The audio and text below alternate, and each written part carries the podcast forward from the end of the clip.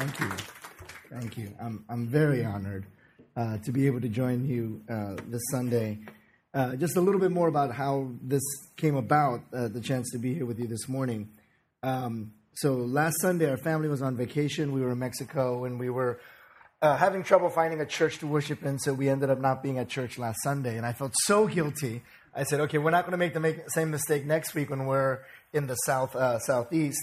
So I sent a quick email to Pastor DL, said, We're going to be in town. We want to make sure that we're not missing a church for two weeks in a row because we missed last week when we were in Mexico. Uh, and that's when he asked if I would be willing to, to preach. Uh, so I wasn't fishing. I was not really, really trying to actually get uh, time to preach. But um, again, the events of the past week have really uh, maybe sharpened our need to engage in some of the conversations that I hope we can talk about today uh, through the book of Lamentations. Uh, and I know that's going to be a, uh, an unusual book for most, in that many have not encountered Lamentations. But I'll, I'll start with a little bit of background uh, on maybe why this book is so critical in our conversation today. Um, I'm at a particular age right now where I make the same New Year's resolutions every year. For the last 15 years, I've made the same New Year's resolution, uh, and that is to lose a little bit of weight and to get a little more physically fit. Um, I make it every year because I fail. I just can't seem to lose that extra 15 pounds and get a little more fit. So this year, after 15 years of failing miserably to get more fit, I did what a professor or researcher does. I said, I'm going to try to find the best routine and the best program to make you more fit in life. And I went online and I found out that there's something called CrossFit P90X that's supposed to be the best program for physical fitness. Any of you all heard of this? CrossFit or uh, P90X. And um, what really struck me about this program is that it has an approach to exercise that essentially has been my approach all my life. It's something called muscle confusion. And the idea of muscle confusion is that you're supposed to confuse your muscles, which is what I do when I exercise. Because I don't go to the gym for months and months and months. And when we go to the gym, my muscles are really confused why we're there. So that's been my approach to exercise my entire life. I try to confuse my muscles by being just completely apathetic and not exercising for months, and then it disrupts my life. Um, what I'm finding is that sometimes that kind of disruption, that kind of sense of dis-ease, that kind of muscle confusion, or maybe even spiritual confusion, is not necessarily a bad thing. That even in your spiritual life, sometimes spiritual fitness and spiritual health might require a disruption, a confusion to deepen your spiritual walk. And that that kind of confusion, disruption, is actually a healthy thing. Now, I say this because I just, and it's right up here, my, the cover of my, my uh, second latest book. Uh, my, I finished uh, in uh, last year, and this came out in, in October of, of 2015. I finished a book on, on the book of Lamentations. Right, exactly. Yeah, they're going to rush out and buy the book now because nobody wants a book on the book of Lamentations, right? I mean, Lamentations is probably the most obscure and underappreciated book of the Bible. How many of you have ever heard a sermon series on the book of Lamentation? I'm not talking about a sermon. There's one good verse in the book of Lamentations. You've heard that sermon. Uh, the steadfast love of the Lord never ceases, his mercies never come to an end in chapter 3. You've heard a sermon on that. I'm talking about the entire five chapters of Lamentations of just depressing, sad, the suffering and lament after lament after lament. Most of us have not engaged that book, or maybe that's the book that you stop at. You commit to read the Bible for a year, and you'll get to Lamentation. You just say, All right, I'm done. I'm not reading the Bible for the rest of the year. Because it's so depressing. It's such a downer. I worked five years on the book. My wife's going to sell about five copies. Nobody wants this book because nobody wants to talk about suffering. Nobody wants to talk about suffering. And I was noticing this in worship life. Uh, there was a study done by one of my professors at Wesley Seminary, um, and she was looking at the trends of liturgical worship. And these would be churches that use the liturgical texts, like the Catholic Church, the Episcopal Church, uh, the Methodist Church, and they're kind of given guidelines on what songs to sing, what books of the Bible you're supposed to read. And what Dr. Hopkins found was that a typical church, when they get to lament or lamentations, would just drop it from the worship altogether. They just skip it and go on to the next passage or not sing those songs of lament. I know that right now you're going through a sermon series on the Psalms. There are 150 Psalms. 60 of those Psalms are what we call Psalms of praise, where you say, How great is our God? How wonderful is our God? It's appropriate to have those moments where we lift up the name of God with Psalms of praise. 60% of our 150 Psalms fall into that category. But 40% of our 150 Psalms are what we call Psalms of lament, speaking about brokenness, speaking about suffering.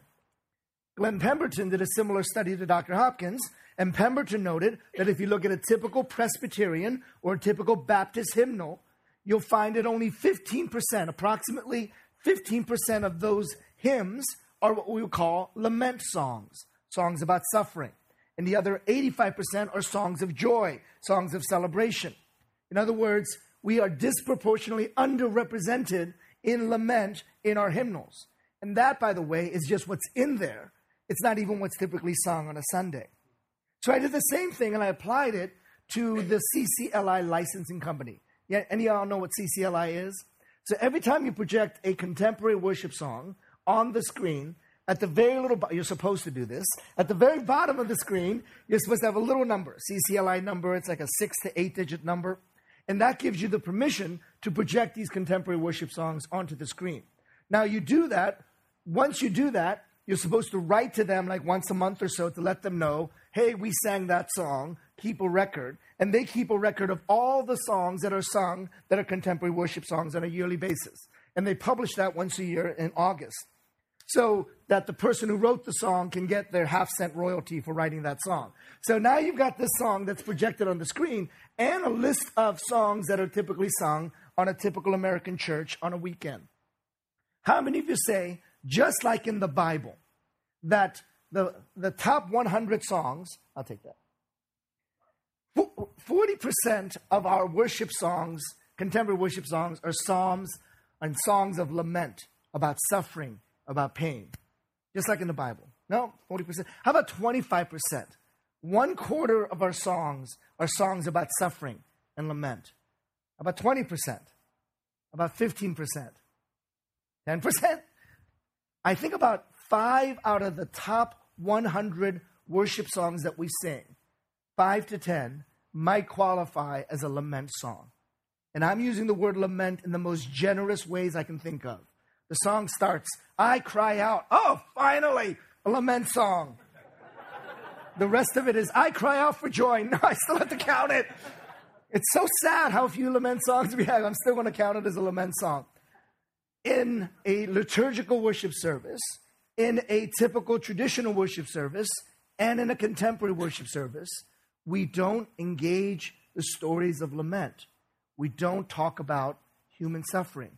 Why? Because we live in a society that wants quick and easy answers. We want to live in a society where no, there are no problems in the world. There's no such thing as racial injustice or racial conflict.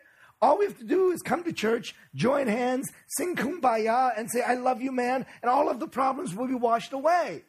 We want simple answers. It's not biblical. It's American.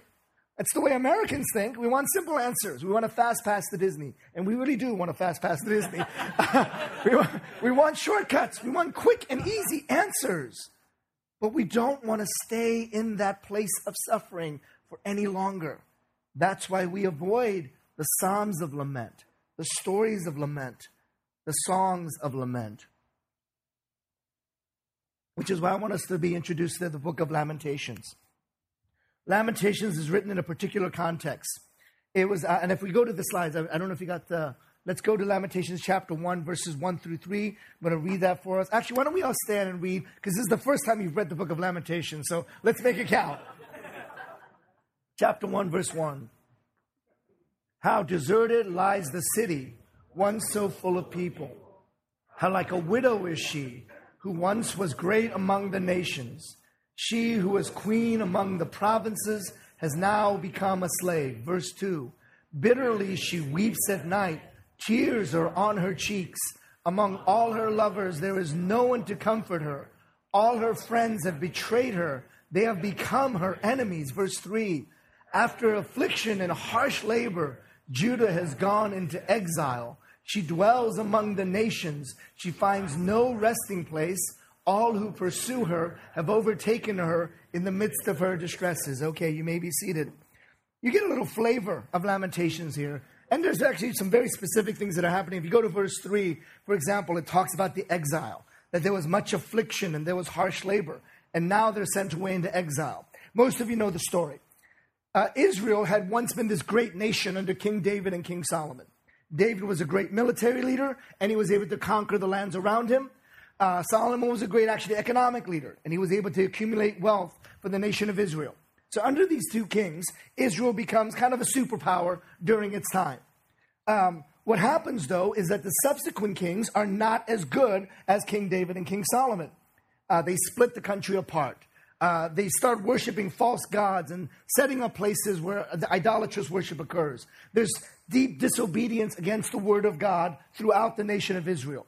And so, after many generations of these false worship and bad kings and bad rulers, God has to bring judgment upon the nation of Israel. And so, he sends these conquerors from the north. First, the Assyrians come and wipe out the northern kingdom of Israel. And then the Babylonians come, they wipe out the southern kingdom of Judah, and the only thing left is the city of Jerusalem itself. And Jerusalem is the last stronghold of this once former great nation. But the Babylonians are ruthless. They starve out the residents. And once they defeat Jerusalem, they say, We are, we are so mad at you for, hang, uh, for holding out on us, we're going to devastate you. We're going to wipe out your city. We're going to take all the treasures that you have and take them back to Babylon. And not only that, we're going to salt the fields and burn them so that you can't even grow crops anymore. And not only that, we're going to take all your able bodied, your intelligentsia, your prophets, priests, kings, anybody who can rebuild your society, we're going to take them and send them away into exile into Babylon. That, of course, is where many of us encounter the story of Daniel and his friends, who are the, the young, learned uh, men with potential. They just took them away and left behind women, children, widows, orphans, the sick, the lame, and the blind. They're the only ones that are left behind in Jerusalem at this moment in history. And that's when the book of Lamentation comes up. Now, what happens though is that Jeremiah, who's been kind of watching this whole thing and saying to them, You need to give up. Israel, Jerusalem, you need to give up because this is the judgment of God. And once the exile occurs, because the Babylonians knew there was this guy named Jeremiah supporting them, said, Jeremiah, you can stay behind. You're okay. You're on our side. So he's probably one of the very few literate uh, men who are around after the exile. So Jeremiah writes a letter. It, we find this in chapter 29. And in this letter, and we're going to go over this, uh, the first one, not so much the second one, he offers two different options for the nation of Israel. And then a third option he offers, not in Jeremiah, but in the book of Lamentations, which follows Jeremiah. So let's go back to that slide of the two different options. The first option that he offers is that you might want to run away and hide at this moment. Things are so difficult. Things are so messed up. You've lost your home, you've lost your city, you've lost your capital, and there you are in the midst of all places, Babylon. And you know the biblical story. Babylon is consistently the most wicked place in the world. You see this all the way throughout the scripture, and certainly at the, by the book of Revelations, that's been established in the biblical witness. Babylon is the center of all that is wrong with the world, in contrast to Jerusalem, which is God's heavenly city. So, given that, you might be tempted to run away and hide.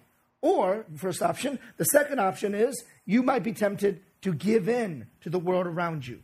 Give up or give in. So let's look at that first one because I want to focus on that option first.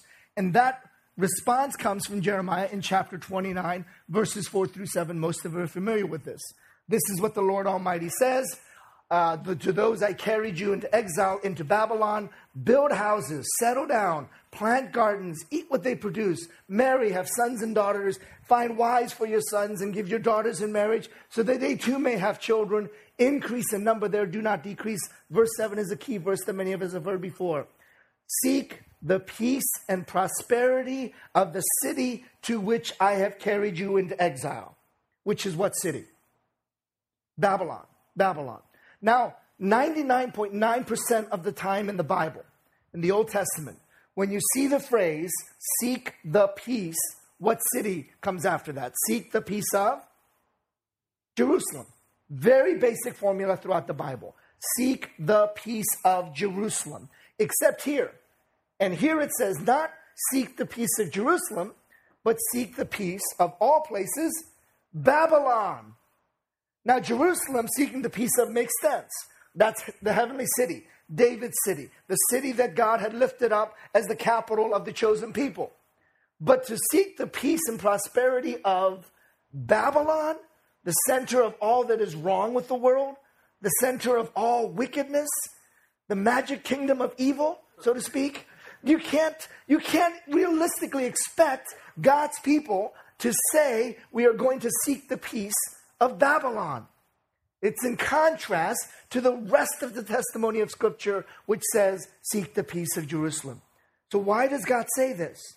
Because He's saying to the people who are in the center of the most wicked city of their time, even in the most wicked city, you are not allowed to give up.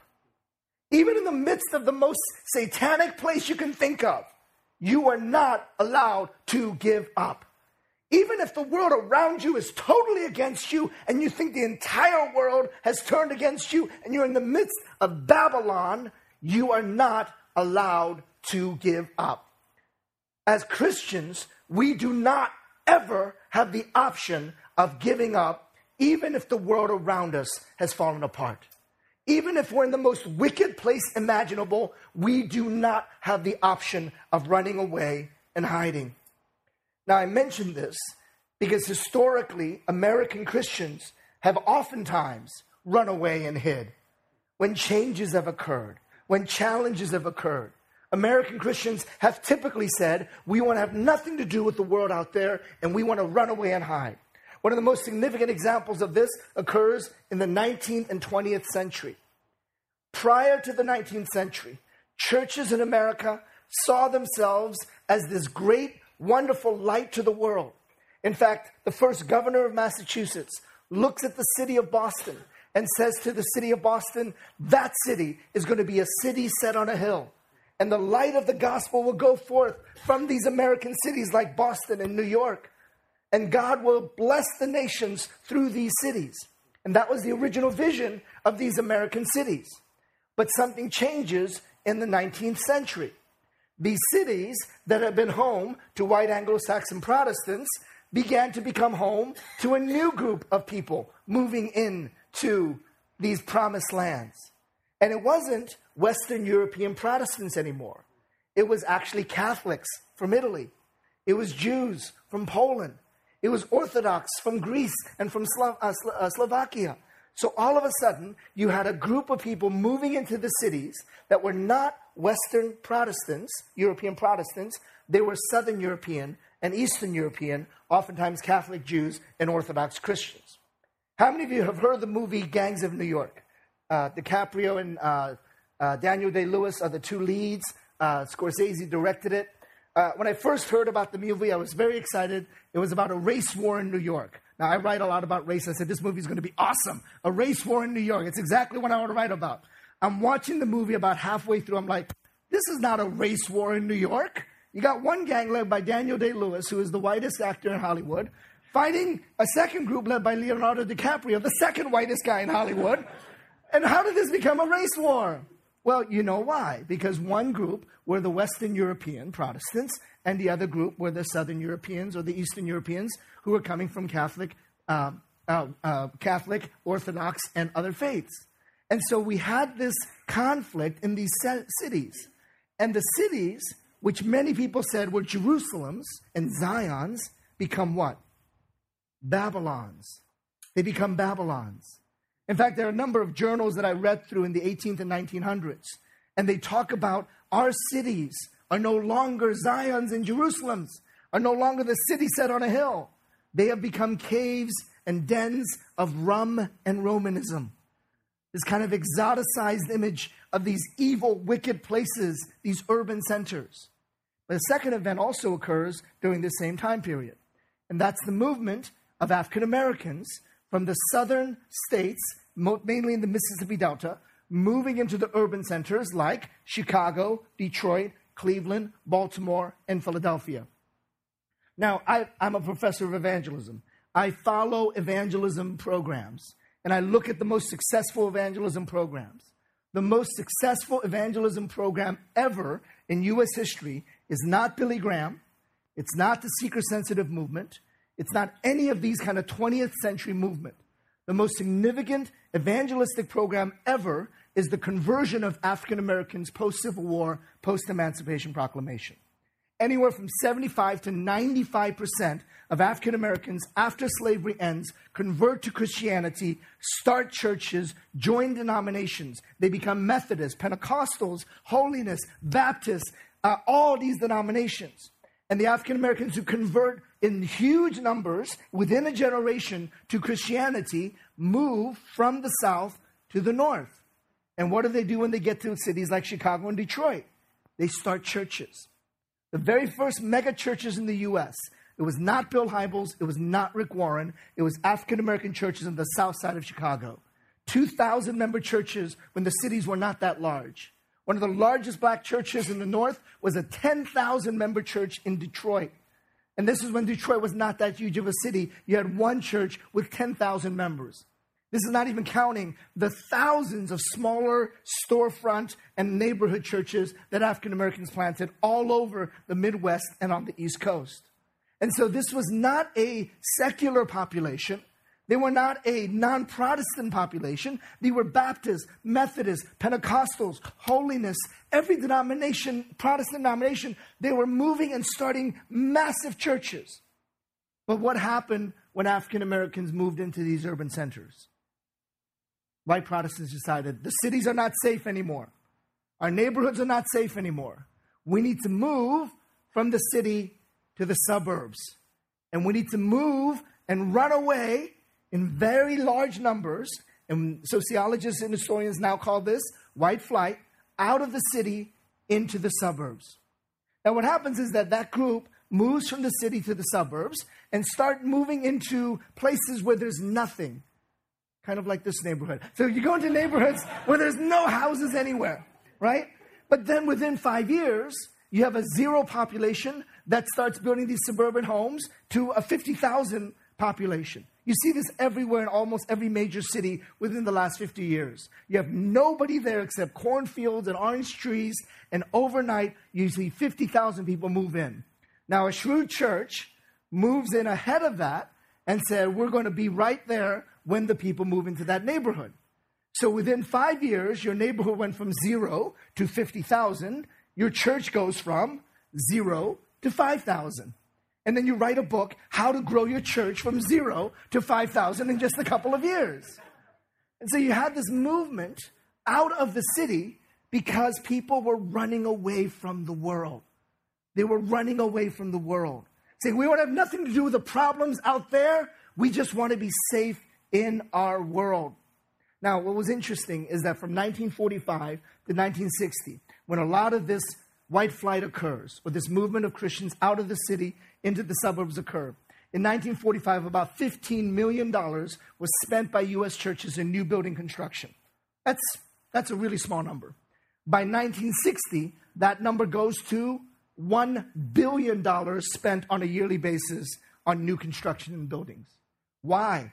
Because they're leaving the urban city churches and moving to the suburbs and building new construction. So that number goes from 15 million to 1 billion within 15 years. It shots up. And people are building new buildings in the suburbs.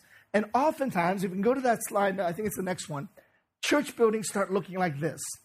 Uh, you're, you're trying to do it here, but you can't do this in Florida as well. But uh, you see in the Midwest, buildings that were built in the 50s, 60s, and 70s, all of them have sanctuaries that look like this. If you're not from Florida, how many of you have seen buildings that look like this? Yeah. Very common architecture during a 30 to 40 year period. Now, I came to the U.S. in the uh, early 1970s.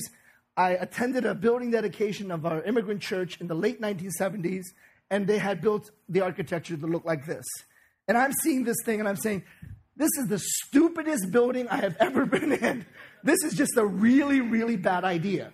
I was in a cold weather climate. The building dedication was in February, so you guys don't understand this. But in a cold weather climate, you have the heating baseboards, and it's like zero degrees outside. Where does all the heat go in a building that looks like that? Right up into the rafters, right? So what do you have to do? You have to put, build ceiling fans to push all the hot air down. And then charismatics can't worship with you because they hit their hands on the ceiling fan like this. So you end up with, with church architecture that makes absolutely no sense. Why would you build a building like this in, in Chicago in the middle of February when all the heat goes right up into the rafters? So I'm 10 years old. I'm in a building dedication, and I already know this as a 10 year old. This is a stupid idea. And I'm thinking, whose stupid idea was it to build a building like this? The senior pastor gets up to dedicate the building, and he says, It was my idea to build a building like this. And he starts explaining why. He says, I want you to picture this entire church building turned upside down at the next slide. And he says, What does this building look like to you? He says, It's Noah's Ark. It's a very big ship. We turn it right side up again. Yes, it's the building church, but it's also Noah's Ark. Now, think with me. If you tell your congregation that your church is Noah's Ark, what are you saying about your church's relationship to the world out there? As long as we are safe in Noah's Ark, we don't care what happens in the world out there. Let the judgment of God come and wipe out the world for all we care, as long as we're safe in Noah's Ark. And in Noah's Ark, we're going to build everything that's out there, just kind of, you know, watered down versions of it. If the world has their art, we're going to do really bad Christian art. If the world has secular music, we're going to have really, really bad Christian music. If the world has Harlequin romances, we'll have Christian Harlequin romances. If the world has movies, we'll have really, really bad Christian movies. So everything that's out there, you develop a Christianized version of it as long as you're safe in Noah's Ark. You've effectively run away from the world. Now, how do you do evangelism out of Noah's Ark? Very badly. Here's what happens in Noah's Ark, and you see Uncle Joe floating by. Uncle Joe, we love Uncle Joe. Uncle Joe, come on aboard. We throw out a life raft for you and we bring you on. We are so glad you're here. You're going to fit right in on this ark. You know, you, you, you, you look like us and you talk like us and, and you like the same kind of foods and you, and you clap on the right beat and you do all the things that we like to do on this ark. We're so glad you're here on this ark. And then a neighbor floats by and you pause. You know, he borrowed my mower about two weeks ago and he hasn't given it back. Not only that, I'm not sure he's going to fit on this ark. He's not going to like the foods we like. He doesn't, he's not going to get the jokes that we like to tell. He claps on the wrong beat. He's going to want to sing songs that we don't, we're uncomfortable with, maybe even another language. We just don't know if he's going to fit on this ark. So maybe there's an ark down the street that will be more appropriate for his kind of person, for his family. There, there's another ark somewhere out there that's going to save him. And so we developed a way of doing church where we are so segregated and separated from one another because we want, first and foremost, safety and comfort in our church, when actually, maybe that's not what the church is supposed to be out after all. We have run away and hid rather than engaging a broken world around us. That's been one of the ways that we have failed as a church in the world. And I raise this because, and I'm going to speak specifically in the context of Asian American Christianity. Asian American Christianity has oftentimes had the possibility of running away from issues of race. And, and I can say this because my family immigrated to the United States in 1973. So when we talk about slavery, you know, folks can say, well, I've never owned a slave. I've really never owned a slave. We weren't even around when people were holding slaves. We were in another country altogether. We weren't even thinking about coming to the U.S. So clearly, I'm not guilty about slave ownership. Well, we never took land away. I never personally took land away from Native Americans, especially for Asians. Yeah, we just came in the 1970s. All of that happened much earlier. Jim Crow laws before our time, slavery before our time, genocide of the natives, all of that happened way before our time. So maybe Asian Americans were looking for a pass. We're looking for an easy, easy way out to absolve ourselves from the world's issues. To say, that's not our problem. If black folks and white folks can't get along, they have a history, and we have nothing to do with that history. We just walk away from it because we're Asian Americans. We came much later than that. I was grappling with this when I was asked to speak to a group of Harvard Asian American students. Uh, and I, I'm talking about issues of race, and I can kind of read it in their eyes. This has nothing to do with us. We were not around when all of this went down. We are recent immigrants to the U.S. All that racial injustice, tragedy doesn't have anything to do with us. I raised the issue and I said, at Harvard University, the land that Harvard University occupies, how did Harvard get that land? Whose land was it originally? And what sort of treaty was broken? What sort of false bargain was made? What sort of, uh, of warped theology led to the idea that it was okay for Europeans and just kind of take over the land that's Cambridge and Boston? and try to build a city set on a hill and push the Native Americans out. So you're on land that doesn't really belong to you, and yet you benefit from that injustice from centuries ago. And the money that built Harvard University. And let's go around and look at the statues of dead white men whose money helped build Harvard University. Where did they get their money?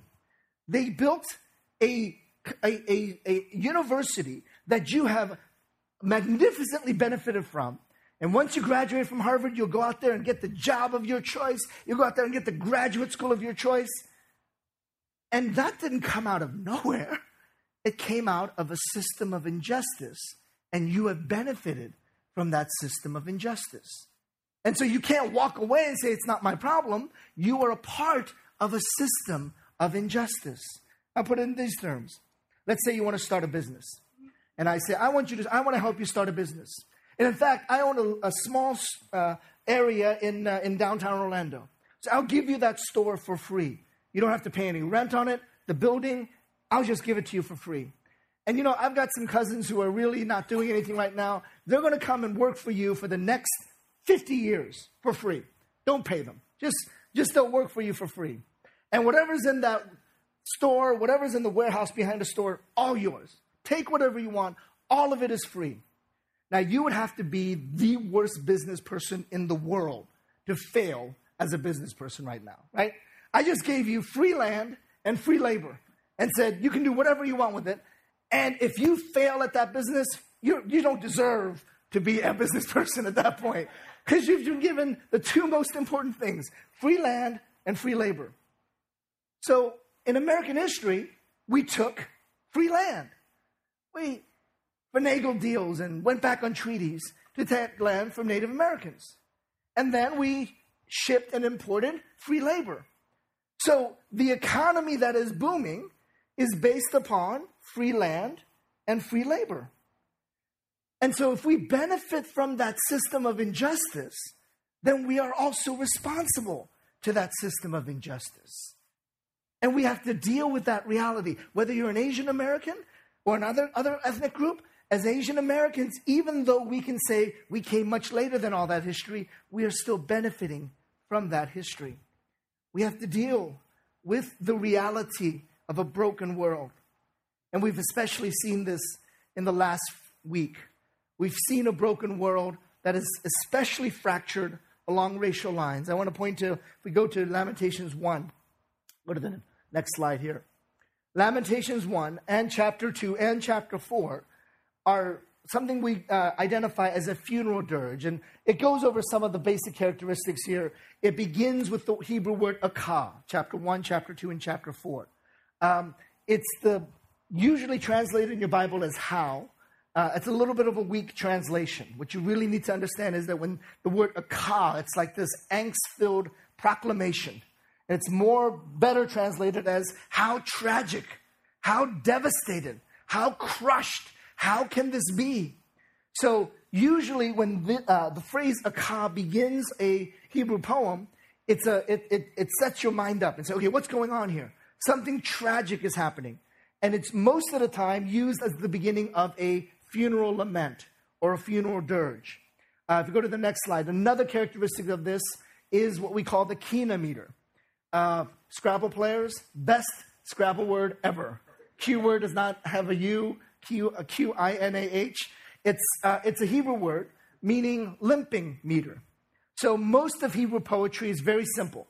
Hebrew poetry is usually characterized by six beats followed by six beats, five beats followed by five beats. Hebrew doesn't really operate in terms of rhyme, it really focuses on rhythm and meter. So if you see Hebrew poetry in the Psalms, there'll be six beats, six beats, five beats, five beats, six beats, six beats. Very basic metering in Hebrew poetry. But every once in a while, they'll throw you a little curveball. So instead of six beats, six beats, it'll be six beats, four beats, five beats, seven beats, eight beats, four beats. And it throws you off a little bit. The rhythm is off a little bit because poetry is supposed to be balanced and even, but Qinah meter says actually it's a little bit off. And the intent of that, of course, is that it is a limping meter. Five beats, three beats, six beats, four beats. And it shows that you are wounded and something is not right, that you can't walk straight and in the proper rhythm. Something has disrupted your life. So there's a number of these characteristics throughout the book of Lamentations that show Lamentations chapter 1, chapter 2, and chapter 4 are written intentionally in the genre of a funeral dirge, a funeral eulogy. And what I want to point out is that a funeral event is very different from your typical lament in the Psalms. Think of it this way you have a friend who's sick in the hospital. You go visit them. You pray with them. You lament with them. And the Psalms are filled with these kinds of lament where you pray, Lord, raise this person up, or raise this nation up, or raise your people up. And you have the hope because they're not dead yet, they're in the hospital, that things are going to get better. That hospital visit is what most laments in the Psalms operate like. Lamentations is not a hospital visit, it's a funeral service. And you do not act in a funeral service the same way you act in a hospital visit. That will be completely inappropriate. You don't walk into a funeral and says, I'm going to go up there and raise this person from the, come on, wake up, wake up. You, sure, you certainly shouldn't do that, right? Because you don't treat an actual dead body the way you would treat a sick or hurting body. I think part of the problem with race relations in America is that we think we're going to a hospital visit when actually we're going to a funeral. Because the history of American race relations is littered with dead body after dead body after dead body. And if we don't deal with the reality of the dead body that is in the middle of the room, we will never understand why race is such a complex issue. We like to think, well, the person is just sick. We'll pray, it'll get better, Kumbaya, we're on our way. Hey, all we need to do is just join hands and forgive one another. Everything will be okay. Hey, all we need to do is gather around that hospital bed and that person will rise up because of our prayers. You're not at a hospital visit, you're at a funeral. And you've got to deal with the dead bodies in the room. This is one of the realities that have really struck me over the years in my writing. My, my doctoral dissertation was on African American evangelical Christianity. And one of the things that really struck me is the absence of the understanding of history when it comes to the African American experience. I'll give you a little bit of a taste of this. The African slave trade begins on the west coast of Africa. Uh, for a number of different contextual reasons, there are, are, battles that are fought, prisoners of wars are taken, uh, and, and the slaves are captured, and they're, and they're, and they're sold or they're, they're exchanged uh, for, uh, for the European colonists that have come to the, uh, to the uh, western coast of Africa. One of the first was Prince Henry of Portugal. Portuguese were among the first slave traders on the west coast of Africa. Prince Henry was the son of the king of Portugal. And Henry pulls up in his slave ship, one of the very early slave ships in the 1500s, and he sees the, the, the, the bodies that he's about to take possession of, and they'll become one of the first black bodies that will actually end up as slaves in the New World. And his assistant is someone by the name of Zurara. Zurara is his secretary, but also you can see him as a historian. And he writes down what's going on.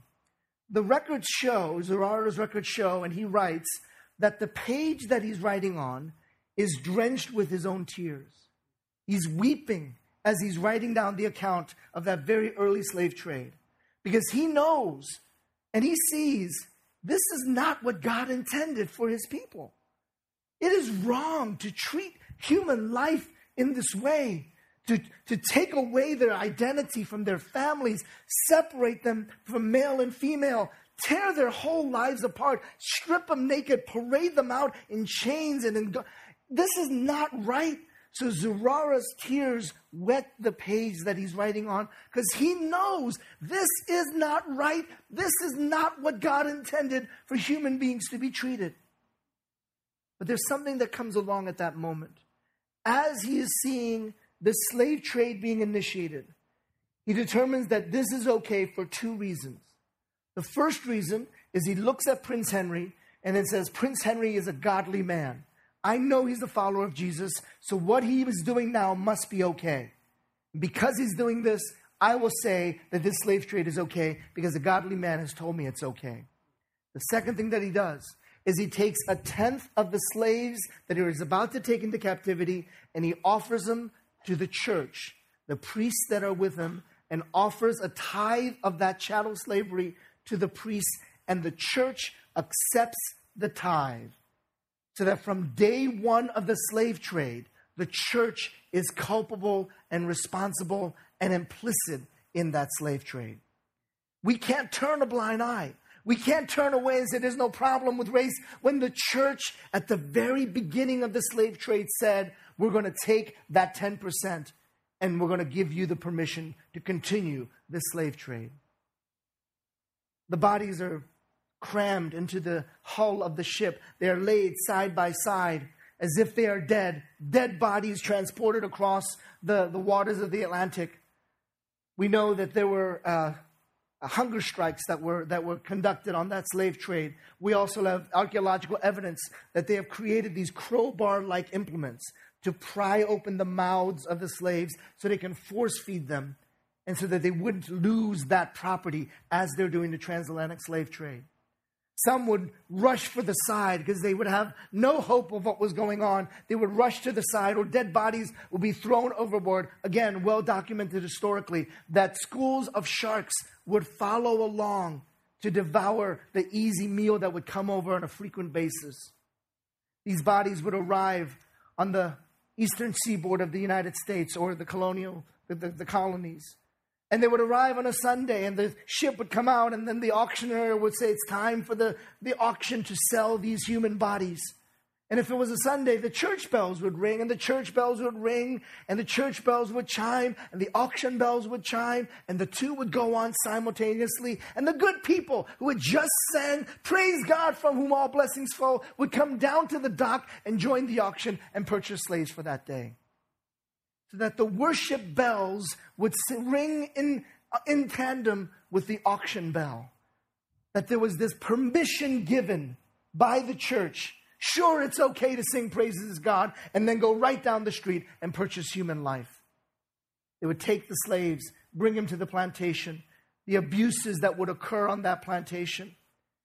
The African um, uh, slaves would try to rebuild their lives in some way. And one of the best ways they could rebuild their lives was to try to form families because the families had been ripped apart. They were separated from their families as soon as they were put on the, as soon as they were taken captive, as soon as they were taken to the slave castles, as soon as they were put into the slave ship, their identity was gone, their families were taken away, and so they would try to rebuild those families on that plantation. So they would, couldn't have any kind of formal ceremony. So they invented a ceremony of their own, and it still goes on today the idea of jumping the broom because nothing else was allowed for them in order to have a full marriage ceremony. They would jump the broom. And again, in many African American communities, that tradition still continues. So they would try to rebuild their lives. But the slave owner would say, This is the worst thing that could happen to me. Because if they have families, they're going to re- recover their dignity. So the best way to destroy the family is to assert my authority over that family. And the best way to do that is to rape the new bride.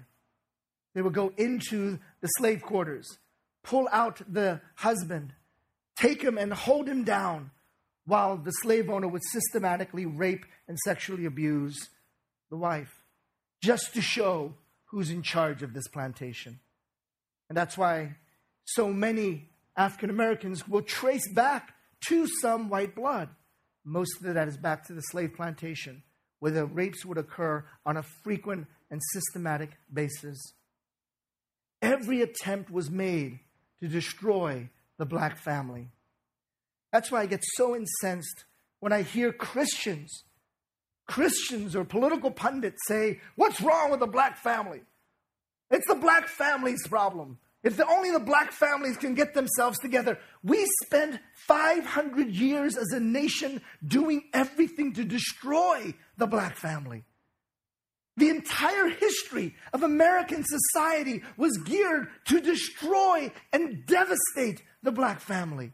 The black family now is a miracle that it survived all these years despite historical, sociological, political, every societal attempt to destroy the black family, and yet it still persists. Yet the faith still persists. The black family is a miracle. These are the stories we need to know.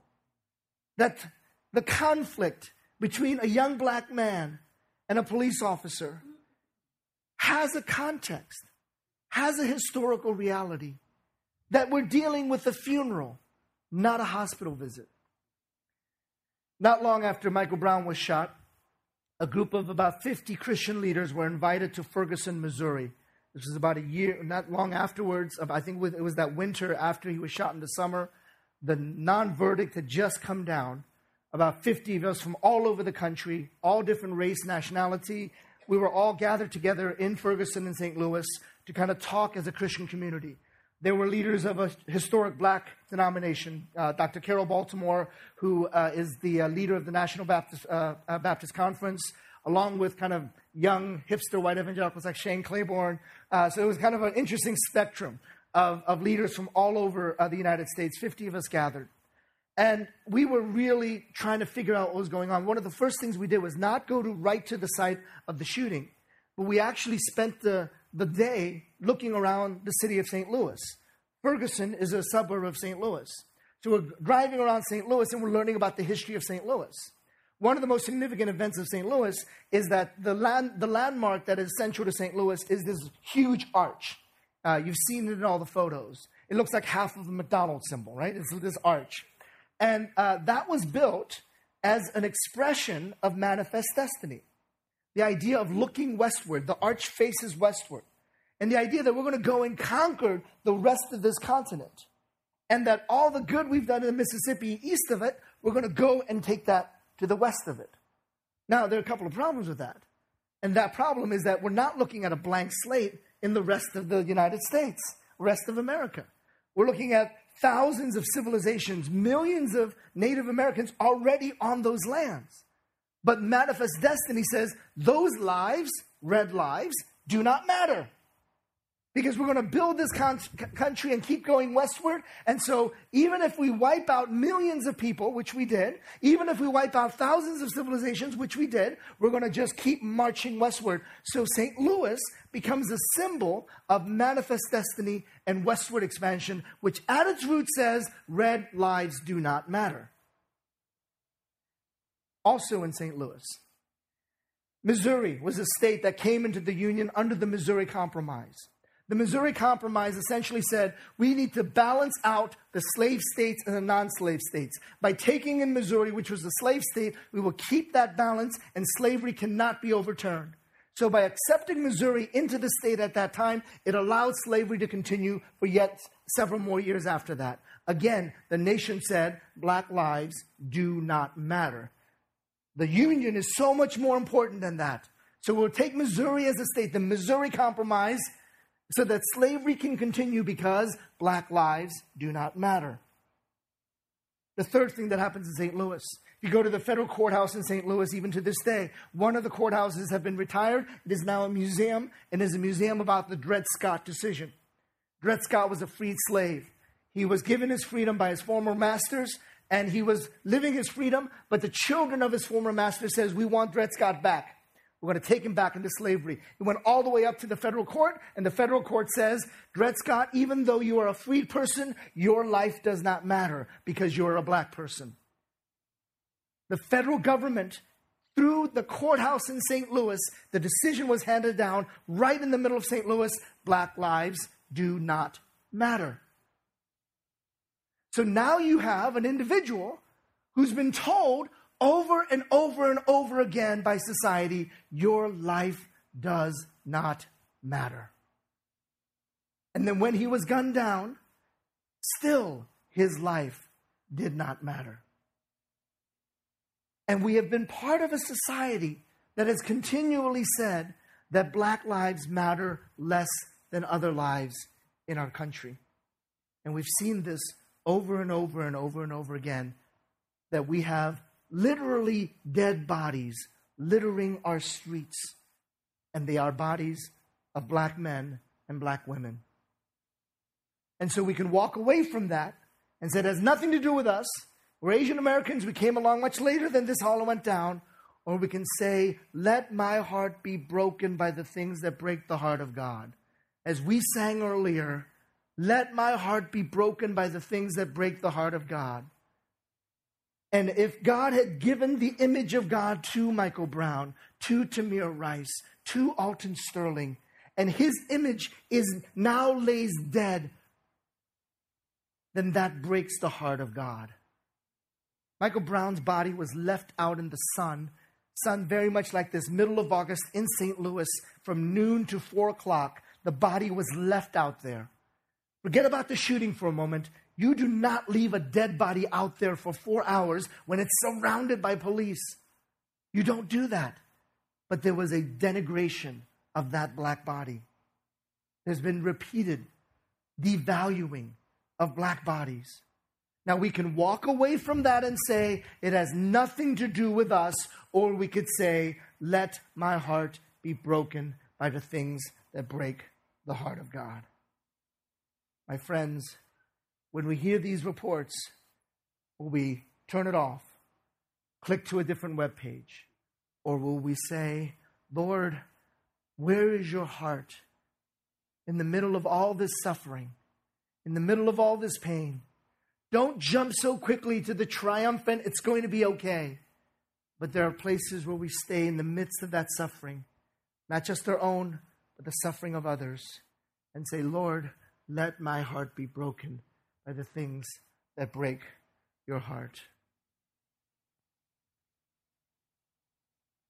I'm going to close with a, a, a final story about um, how maybe it's time for us to move out of our comfort places.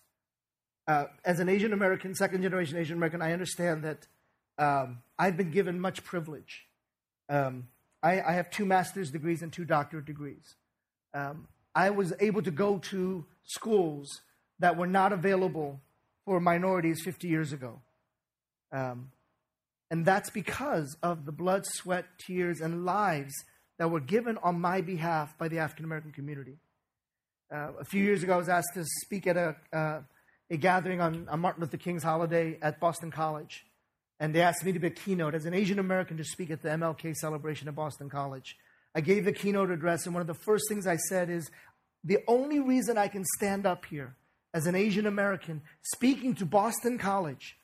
The only reason I can stand up here and say that I have these degrees, the only reason I can stand up here and to be able to say that I own a home and that I can raise my family and relatives safely, the only reason I can stand up here is because of the blood, sweat, tears, and sacrifice of the African American community, not just for their own community, but for all of Americans. And so I was able to say thank you to the African American community one of the people in that gathering was one of the key leaders and worship leaders of the civil rights movement in the South. He made the whole group get up, cross arms like this, they did, like they did in the civil rights movement, and sang as a whole community, We shall overcome. One of the, the most profound moments of my life to have been able to say thank you to one of the key leaders of the civil rights movement because I would not be standing and have the opportunities that I've had were it not for the blood, sweat, tears, and live sacrifice for the African American community. And I raise that challenge to you now. In the midst of a world and a country that is fragmenting deeply along racial lines, will you choose to walk away or will you say, Lord, how can my heart be broken by the broken heart of God and transform not just my life, but also my community? Let me pray for us. Have mercy, Lord, for we have taken the gospel and we have cheapened it. We have appropriated the gospel message to mean that we have better lives for ourselves, that we're happy for ourselves. We have taken the gospel to mean that we accumulate blessing upon blessing upon blessing. And we have failed to see the suffering and pain that comes and the cost of what it means to be a follower of Jesus. I ask, Lord, that you would have mercy upon us and call us not into just into places of celebration, but also into places of suffering. I pray for wisdom, knowledge, discernment, understanding that comes not from our own thoughts, but from the heart of God. May we know your heart and how, how, heart, how your heart is broken for the lost, but also for the hurting and for the suffering. For we pray this only in the name of Jesus, only in the power of the Spirit, who is able to do immeasurably more than we could ever hope for or imagine. Let's all stand and uh, continue in our worship